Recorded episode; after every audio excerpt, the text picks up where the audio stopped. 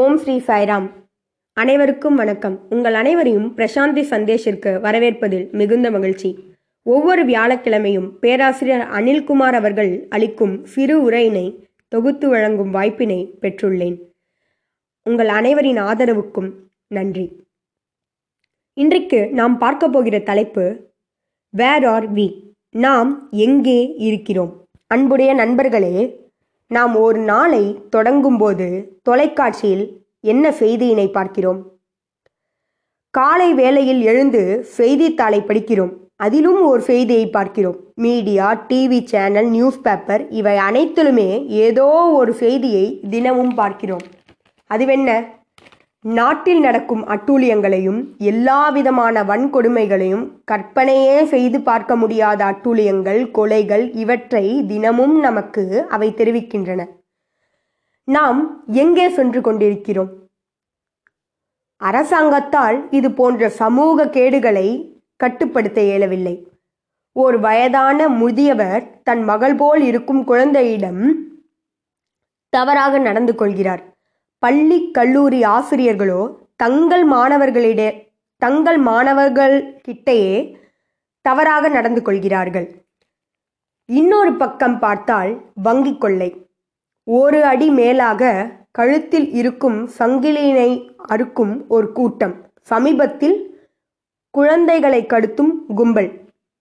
எனக்கு தெரியவில்லை நாம் எங்கே சென்று கொடி கொண்டிருக்கிறோம் என்று. இந்த யுகத்தில் இன்னொரு பக்கம் பார்த்தால் அறிவியலில் தொழில்நுட்பத்தில் நாம் சாதனைகளை புரிந்து வந்து கொண்டிருக்கிறோம். அதிவேகமாக முன்னேறி கொண்டிருக்கிறோம். இன்னொரு பக்கம் சமூகத்தில் நீதி நெறிமுறைகளே இல்லாது சிதைந்து விட்டது. எங்கு பார்த்தாலும் அநீதி. மனிதத்தன்மையே இல்லாது மனிதன் வாழ்கிறான். மனிதனிடையே நீதி நெறிமுறைகளையே பார்க்க இயலவில்லை. வன்முறையை கையாளுகிறான். கொடூரமாக மாறிவிட்டான். நாம் அப்படி ஒரு கீழ் நிலைக்கு சென்று கொண்டிருக்கிறோம். ஏன்? விலங்குகள் கூட நம்மை பார்த்து வெட்கப்படும். அந்த அளவிற்கு நாம் கீழ் நிலைக்கு சென்று கொண்டிருக்கிறோம். எனவேதான் இந்த தலைப்பினை நான் எடுத்துள்ளேன். நாம் எங்கு இருக்கிறோம் நாம் மனிதர்களா? இந்தியாவில் மட்டுமல்ல அமெரிக்காவிலும் ஒரு குழந்தை துப்பாக்கியினை கையில் எடுத்து தன்னுடைய நண்பர்களையே சுட்டுக்கொள்கிறது ஏன் இத்தகைய வன்முறை? பதிலளிக்க முடியுமா? நாம் எங்கே சென்று கொண்டிருக்கிறோம் என்று? இப்போ நாம் ஒரு விலங்குக்கு பேசும் வாய்ப்பினை கொடுத்தால் அவ்விலங்கு கூட நிச்சயம் என்னை இழிவுபடுத்தாதீர்கள். நான் உங்களை விட மேலானவன் என்று கூட கூறும். பாபா கூறினார் மனிதர்களுக்கு ஓர் சிறு சிறப்பியல்புண்டு. அவன் எங்கு வேண்டுமானாலும் தூங்கலாம். பாபா அந்த சிறப்பியல்பினை எதற்காக கூறினார் என்றால் no reason for love no season for love ஆனால் மனிதர்கள் அதனை படுத்து தூங்கவும் உணவு உட்கொள்ளவும் அதனை பயன்படுத்துகின்றனர். எங்கு வேண்டுமானாலும் மனிதன் படித்து தூங்கலாம். ஒரு அலுவலகத்தில் வேலை நேரத்தில் தூங்கலாம். ஏன்? இன்று மாணவர்கள் கண்ணை திறந்து கொண்டே தூங்குகிறார்கள். இப்படி அவர்களுக்கு எந்த கட்டுப்பாடும் இல்லை. ஆனால் மிருகங்களுக்கு குறிப்பிட்ட நேரம் உண்டு. அந்நேரத்தில் மட்டும்தான் அது தூங்கும். குறிப்பிட்ட வேளையில் மட்டும்தான் உணவு கொள்ளும். ஆனால் நாமோ ஒரு ஹாட் காஃபியை குடித்துவிட்டு பிறகு ஐஸ்கிரீமை சாப்பிடுவோம். எதை வேண்டுமானாலும் எந்த நேரத்திலும் எத்தனை முறை வேண்டுமானாலும் சாப்பிடுவோம். பாபா சொல்வது போல் life has become loading and unloading process உணவு முறை பொறுத்தவரை எந்த ஒரு கட்டுப்பாடும் இல்லை. தூக்கத்திலும் எந்த ஒரு கட்டுப்பாடும் இல்லை. பயம். பயம். விலங்குகள் எதற்கு பயப்படும் என்று தெரியுமா? ஓர் ஆபத்து அதாவது தன் உயிருக்கு ஏதோ ஒரு ஆபத்து ஏற்படும் போதே பயப்படும். மற்ற நேரங்களில் அல்ல. ஆனால் மனிதன் போலீஸை கண்டு பயப்படுகிறான் சேல்ஸ் டாக்ஸ் ஆஃபீஸரை பார்த்து பயப்ப பயப்படுகிறான். அரசாங்க அலுவலகர்களை பார்த்து பயப்படுகிறான். எப்போதுமே பயத்துடனே காணப்படுகிறான். ஏதோ நடந்துவிடுமோ என கற்பனை செய்து செய்து பயப்படுகிறான். நாம் எங்கே இருக்கிறோம்? எதை நோக்கி போய்க் கொண்டிருக்கிறோம்? இப்போது பகவான் கூறும் சில கருத்துக்களை உங்களோடு பகிர்ந்து கொள்ள நான் விரும்புகிறேன். விலங்குகள் புத்திசலி புத்திசாலித்தனமானது என சுவாமி கூறுகிறார்.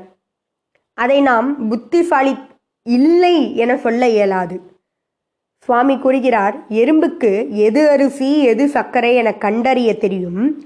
தேனிக்கோ உண்மையான மலர் எது என்று அறிந்து அதில் போய் அம அதில் போய் அமர்ந்து அதனுடைய தேனை எடுக்க தெரியும். செயற்கையான மலரில் அது அமருவதே இல்லை. அதேபோல் புதிதாக பிறந்த கன்றுக்குட்டி தாய் பசுவின் மடியில் சென்று பால் அருந்துமே தவிர வாளில் அல்ல என்று சுவாமி கூறுகிறார். எனவே எல்லா விலங்குகளுக்கும் அறிவு உண்டு. சுவாமி கூறுகிறார் எல்லா விலங்குகளும் புத்திசாலி மிக்கது. அது அதனை கொண்டு தன் வாழ்க்கையினை வாழ்கிறது. அதாவது வீடு உணவு இருக்க இடம் உணவு என அனைத்தும் அதற்கும் கிடைக்கிறது. மனிதனும் புத்திசாலிதான். அவனும் வாழ்க்கையில் வீடு உணவு தேவையானவற்றை அனைத்தையும் பெற்று வாழ்கிறான். அப்போது நாம் எந்த விதத்தில் விலங்குகளை விட வேறுபட்டவர்கள் என சுவாமி கேட்கிறார். வேறுபடவில்லை என்றால் நம் மனிதர்களே அல்ல. இன்னொரு முறை பகவான் கூறுகிறார் பாருங்கள் மனிதர்களை விட ம மிருகங்கள் மேலானவை. மனிதன் அறிவினால் என்ன பயன் என்ன ஆதாயம் படித்த படிப்பினால் என்ன பயன் என சுவாமி கேள்வி எழுப்புகிறார். மனிதன் இன்று மனிதத்தன்மை இல்லாது நின்று கொண்டிருக்கிறான் மனிதத்தன்மை இல்லாது வாழ்ந்து கொண்டிருக்கிறான். இதிலிருந்து விலங்கே மனிதனை விட மேலானது என சுவாமி கூறுகிறார். எல்லா அறிவும் பொருந்தியிருந்தும் எல்லா வகையான சிறப்பு தன்மைகளும் பொருந்தியிருந்தும் மனிதன் எங்கே இருக்கிறான்? எத்தனை பிஹெச்டி பட்டங்கள் பெற்ற என்ன பயன்? விலங்கே அறிவு மிக்கது.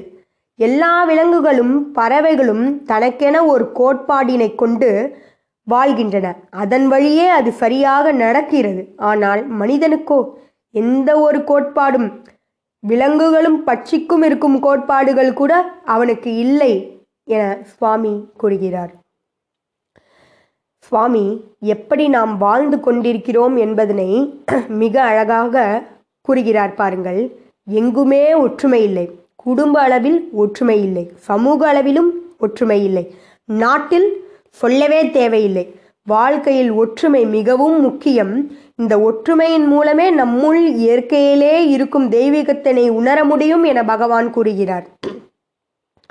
சுவாமி இன்னொரு உதாரணம் கூறுகிறார்.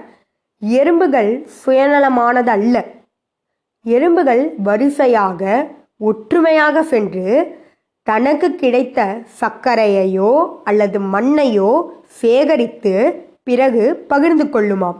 இதை போன்ற சுயநலமற்று இதை போன்று சுயநலமற்ற மனிதர்கள் இருப்பதில்லை என சுவாமி கூறுகிறார் நம்மிடம் இதை போன்ற ஒற்றுமையும் இல்லை. மனிதர்களிடம் உடல் முழுவதும் சுயநலம் மட்டுமே நிறைந்துள்ளது. ஏதோ கடினமான ஒன்றையோ அதிசயமிக்க ஒன்றையோ மனிதனை செய்ய சொல்லவில்லை சுவாமி. எறும்புகள் வாழ்ந்து காட்டுகின்றன. மனிதனால் ஏன் அது இயலவில்லை? என சுவாமி கேள்வி எழுப்புகிறார்.